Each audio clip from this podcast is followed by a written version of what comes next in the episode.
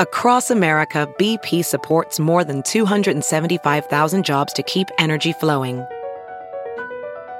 Jobs like updating turbines at one of our Indiana wind farms and producing more oil and gas with fewer operational emissions in the Gulf of Mexico. It's and, not or. See what doing both means for energy nationwide at bp.com slash investing in America.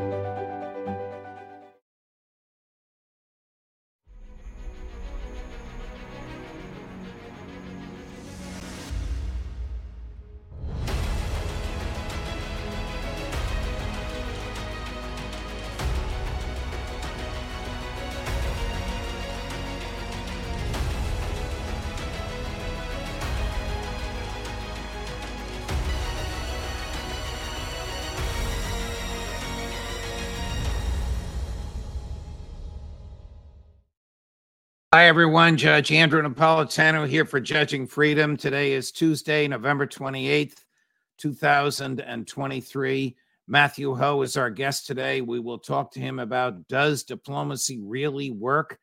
Does it work in times of vengeance and hatred? But first, Hi, everyone. Judge Andrew Napolitano here for Lear Capital. You all know that I am a paid spokesperson for Lear Capital because it's the right thing to do because the government is regulating too much and printing too much money and reducing the value of everything you earn and everything you own. And the best hedge against this is gold and silver. That's what I've done. I know the folks at Lear. I trust the folks at Lear. I've worked with the folks at Lear, and I use their advice when it comes to my investing in gold and silver. You should do the same. Call them at 800 511 4620 or go to learjudgesnap.com. You'll have a very nice conversation with a very knowledgeable person who'll send you literature to read, which you can review with your spouse and your financial advisor. And then you can call them back and decide what you want to do. Why Lear? Lear has 25 years experience and thousands of five-star reviews and a 24-hour risk-free guarantee. And when you have this conversation with the Lear representative, you'll find out if you can qualify for a $15,000 gold bonus. So call Lear now, 800 511 4620 or learjudgenap.com. Matt, welcome back to the program. Thank you very much for joining us. Uh, as always, it's always a pleasure, my friend. I, I want to talk to you about using the levers of diplomacy as opposed to uh, the levers of violence. But before we do, just a couple of basics. Um, did 1,400 Israelis really die on October 7th? And why did the war go on? Why did that initial foray go on for seven hours? And did the IDF actually kill some Israelis that it thought or feared might be taken hostage? So the number is, uh, and good to see you, Judge. Uh, I hope you had a good Thanksgiving. Uh, thanks for having me back on. Uh, the number is 1,200. It was revised down from 1,400 to 1,200, and really no explanation given other, I think, than the assumptions that those 200 uh, were actually Hamas fighters, but they were so disfigured, so badly uh, damaged by the fighting, if you will, that it was very difficult to identify them as Hamas fighters until weeks later.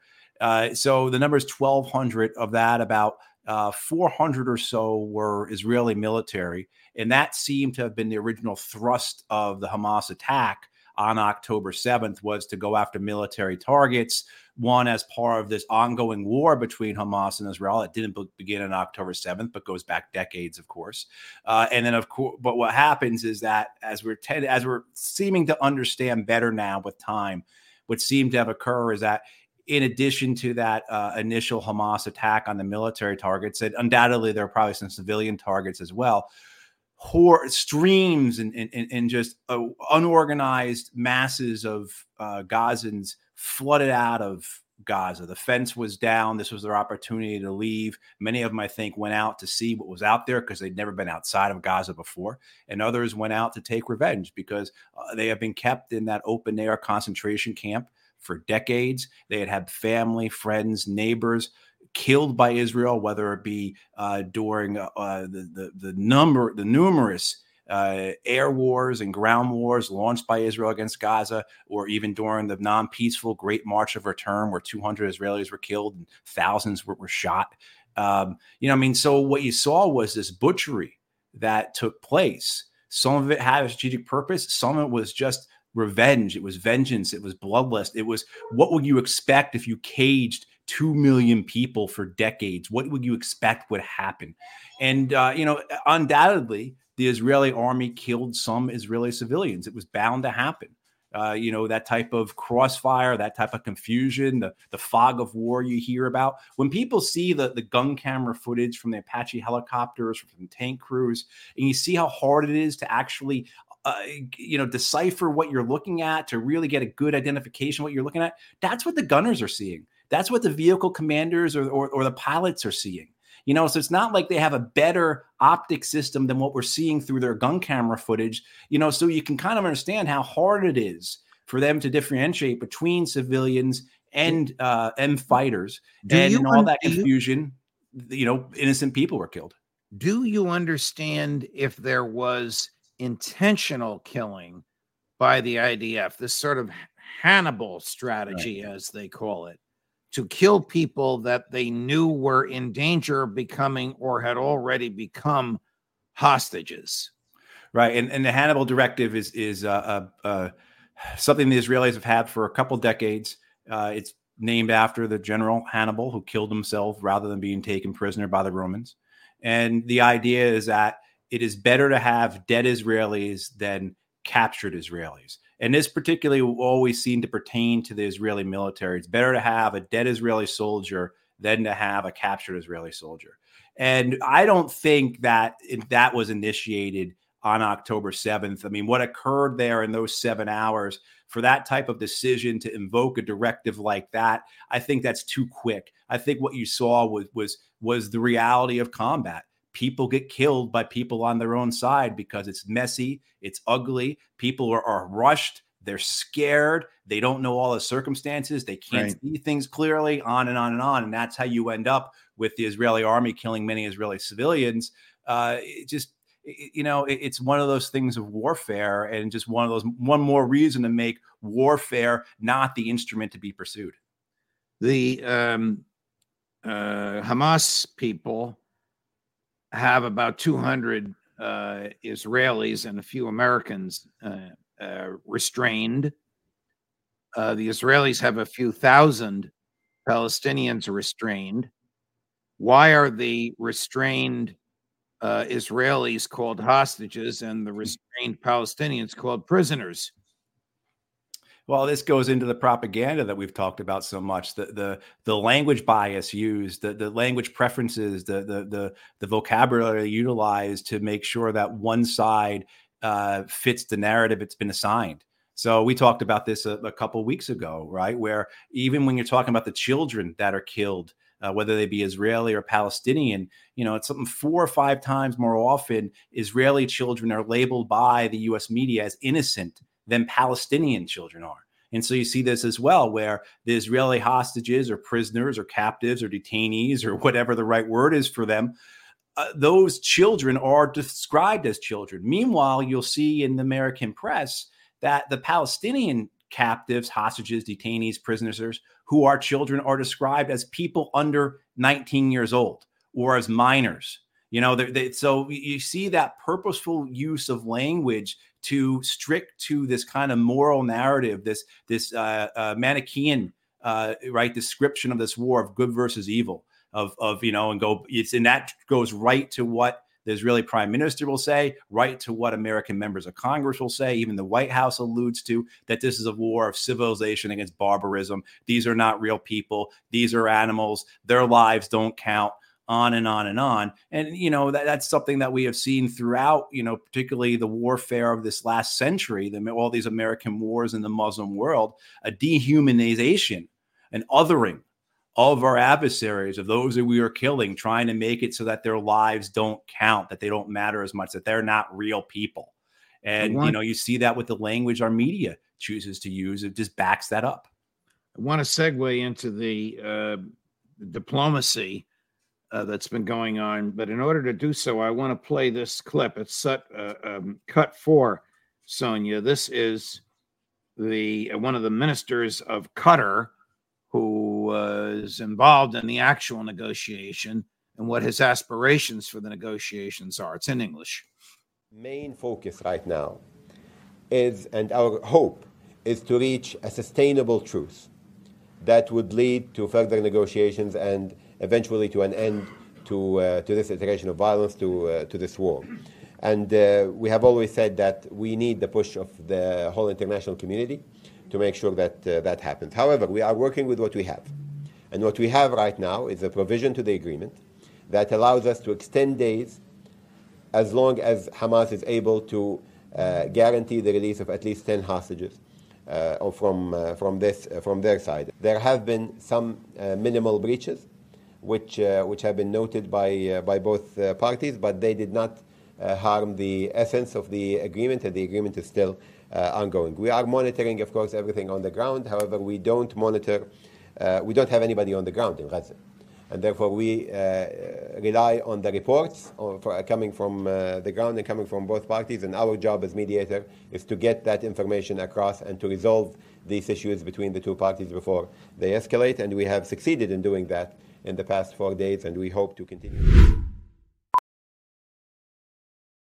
Professional welder Shayna Ford used VR training developed by ForgeFX to hone her skills as a welder. The more time that you spend practicing it, that's what separates a good welder from a great welder. VR training can help students like Shayna repeatedly practice specific skills. Virtual reality definitely helps because the more muscle memory that you have, the smoother your weld is. Explore more stories like Shayna's at meta.com slash metaverse impact.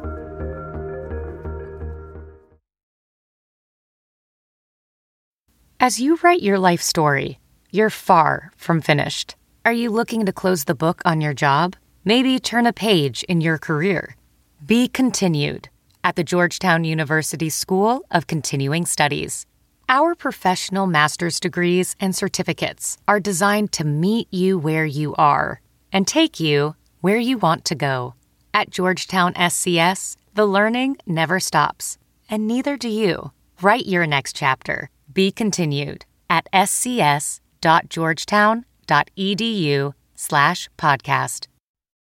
It sounds to me as though uh, the, the aspiration of a Qatar and the, the folks that this gentleman works for and works with uh, is a sustainable truce, not just a three or four day one for the uh, for the exchange of hostages and prisoners. What do you think?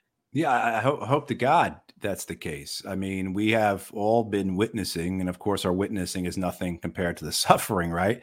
But we've right. all been witnessing every day for seven weeks now videos and photos from Gaza that we wish we had never seen.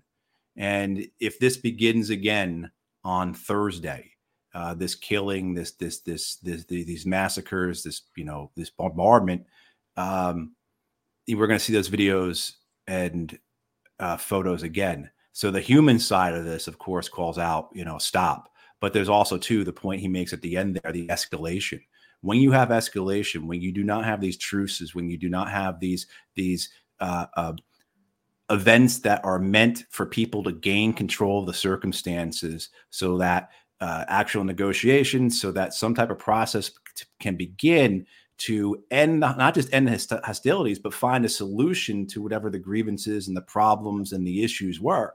Well, as whenever when all you have is just escalation on top of escalation, response upon top of response, you know what you're going to get to at some point is cataclysmic. And you know mm-hmm. this is not just pertaining to say say Gaza and, and Israel, but if people seen what's happening, say, in, in Korea right now, where the North Koreans have put a satellite up in space, but then also, too, they have begun remilitarizing the border. And so what you go back to the Trump presidency, and remember, Trump goes to, President Trump goes to Korea. He meets with the North Korean leader uh, in the South Korea, North Korea. They they they signed an agreement in 2018 trying to demilitarize their border. I mean, this is a great thing. These are great steps. The North Koreans actually start taking apart some of their fortifications and weapon systems on the border. And then what happens? Well, we have to go back to our bellicose ways. This isn't good for our hegemony. This, uh, you know, on and on, China, on and on, Lockheed Martin, right? All those excuses, all those reasons, all those rationales come back, and we start to abandon that detente. And so, what do you see? You see the South Koreans pull out of that agreement. You see the U.S. start sending nuclear armed submarines to Korea. And now the North Koreans have started to rebuild their fortifications on the on the border with now, and now it's worse. I don't want to get into Korea, but it's worse over there than before Trump's good uh, intentions. But, right. But and, Trump, and the, the, point being is that these are principles. These are things right, that we see throughout right, warfare. Right. That when you are allowed the opportunity to talk, when you're allowed the opportunity to negotiate, then these types of things are possible. When the fighting is occurring, when all there is escalation, when all you do is provide the other side with a reason to respond, a necessity right. to respond, when all you do is give their hardliners, their people who are the warmongers, those who most profit from the war, whenever you give, so like they're John Bolton's or Lindsey Graham's, right, or, or Richard Blumenthal's reason. Right right you know back up what they're saying give them uh, give them evidence if you will then what do you get out of that but you see this in countless examples. Remember, we couldn't talk to the North Vietnamese, couldn't talk, Ronald Reagan could not talk to the Soviet Union. We couldn't talk to the Iraq insurgency. We couldn't talk to the Taliban. All that was disproved by talking to them and ending those conflicts, or in a say, case of the Soviet Union, having massive arms control agreements. All right. What typically happens during a truce? Do both sides regroup and get ready to move in for the kill as soon as the clocks midnight? And is that what's happening now? Yeah, very often. I mean, very often that will occur. And, you know, and that that's just that's part of it. Is both sides have that opportunity to uh, to rest, refit, regroup, uh, replenish, uh, what have you. But it also allows the opportunity for trust to be built because what you're trying to do as well is that by ensuring that there are no ceasefire infractions that neither side is violating the truce you are showing them you're showing the other side and you're importantly showing those hardliners those warmongers on your side that this can work that this has a possibility of working that these are people that we can talk to so when you see this when you see a success of the last four days. Whereas the Qatari foreign minister spokes, foreign ministry spokesperson did say there have been some minor infractions okay, minor infractions, but overall, successful four days. Do you know if these negotiations were face to face, if Israeli leaders were in the same room with Hamas, or if it was all done remotely through the Qatari people? I, I don't know. I, I, mean, Hamas certainly has their people in Qatar, the, the, the senior leadership of Hamas uh, lives there. Uh, you also have, uh, you know, the headquarters of, of, of, of U.S. Central Command, uh, the uh, uh, Air Base. I mean, all those types of things. So the American presence is there, and, and certainly the Israelis can hop on a plane and go wherever. So the Mossad was involved, the CIA was involved, the Egyptians were involved, the Qataris were involved. Uh, whether or not they actually have face to face, I don't know. Were they in the same hotel and there was someone shuttling between conference rooms? Was it all done by telephone? There are reports that there was a breakdown in communications during the talks because of the silence in the communications from Gaza.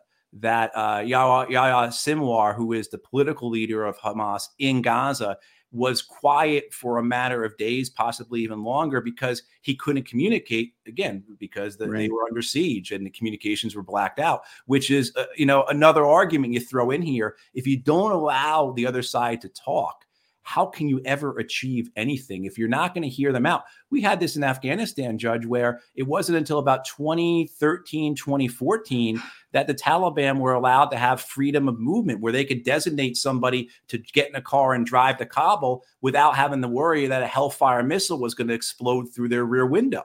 So right. how can you claim that you're trying to have talks and how you're trying to uh, achieve a peaceful solution when you're going to kill anyone who raises their head from the other side? So mean, that's just another uh, aspect of this that, that's worth talking about and demonstrating is that if you don't provide those opportunities, you don't provide those avenues, if you don't allow for, say, telephone conversations to come from Gaza, you can right. never uh, get to a point where you're going to have some type of peaceful resolution. You and, and I and folks that watch us regularly have been fascinated with the propaganda and the role of the media uh, and there are certain things that you and I know happened, and I get m- most of this from Colonel Macgregor, our, our friend and colleague, that you don't see too much of in the media. Uh, there has been a seizure uh, of an Israeli vessel in the eastern Mediterranean. There have been strikes on U.S. bases in Iraq and Syria. What are we doing in Iraq and Syria? There have been more than a thousand Hezbollah missiles filed into northern uh, Israel. The IDF has fired sophisticated weaponry 25 miles uh, into Lebanon. There's a hot war going on in the West Bank, and there's a flotilla of a thousand Turkish Turkish commercial vessels making their way towards Israeli ports. You don't see any of that in the Wall Street Journal or the New York Times or the Washington Post.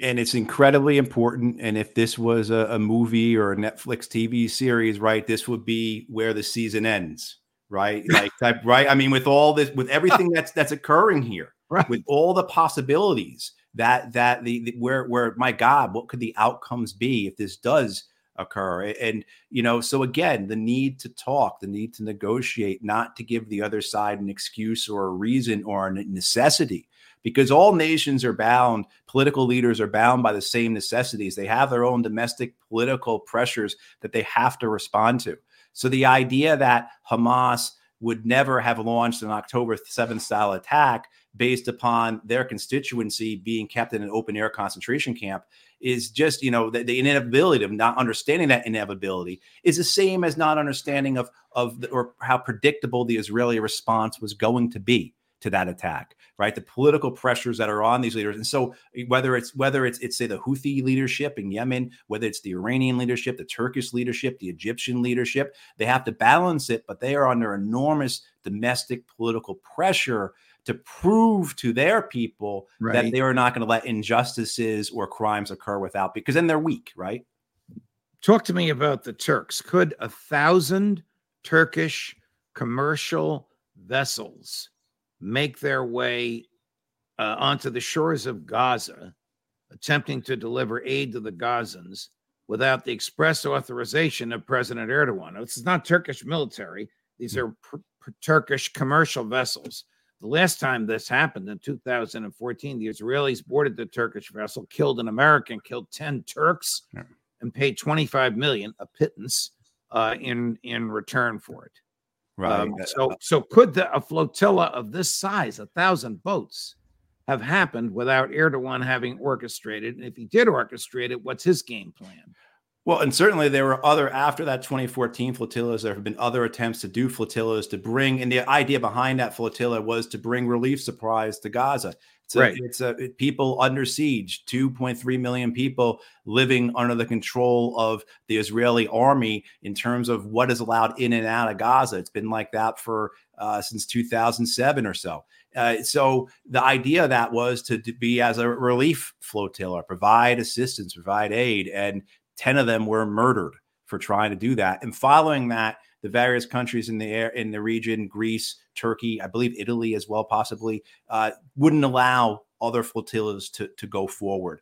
So the fact that you have this this armada, basically, right, a, a, a fleet of, these ships, if the reports are correct, uh, could not have happened without the Turkish government, without Erdogan saying yes. Now the question will be: Will the Turkish Navy accompany them. I don't know if the Turkish aircraft, uh, Turkish Air Force has the reach and the range to provide cover all the way down there, but you have this possibility where what how will the Israelis respond if uh, the ports in the northern part of Gaza have been destroyed. I'm not sure if the ports in the southern part have been destroyed. But if these ships do show up, will the Israeli Navy and Air Force sink them? Will they kill tens, hundreds, thousands of people? And what will the rest of the world do? I mean, the the the, the uh, consequences of this are staggering. And this is one of those things where, you know, reality is much greater than fiction many times, right? Because just as we sit here and talk about this and we contemplate it, the idea of it, the scale of it, the historical significance of it, and the fact that you have, if again the reports are true, a thousand ships full of people ready to go to die to help the Gazans, to aid the Gazans, to try and not just block the uh, uh, block the the the uh, sea or, or stop the blockade, but to stop the ethnic cleansing that's occurring.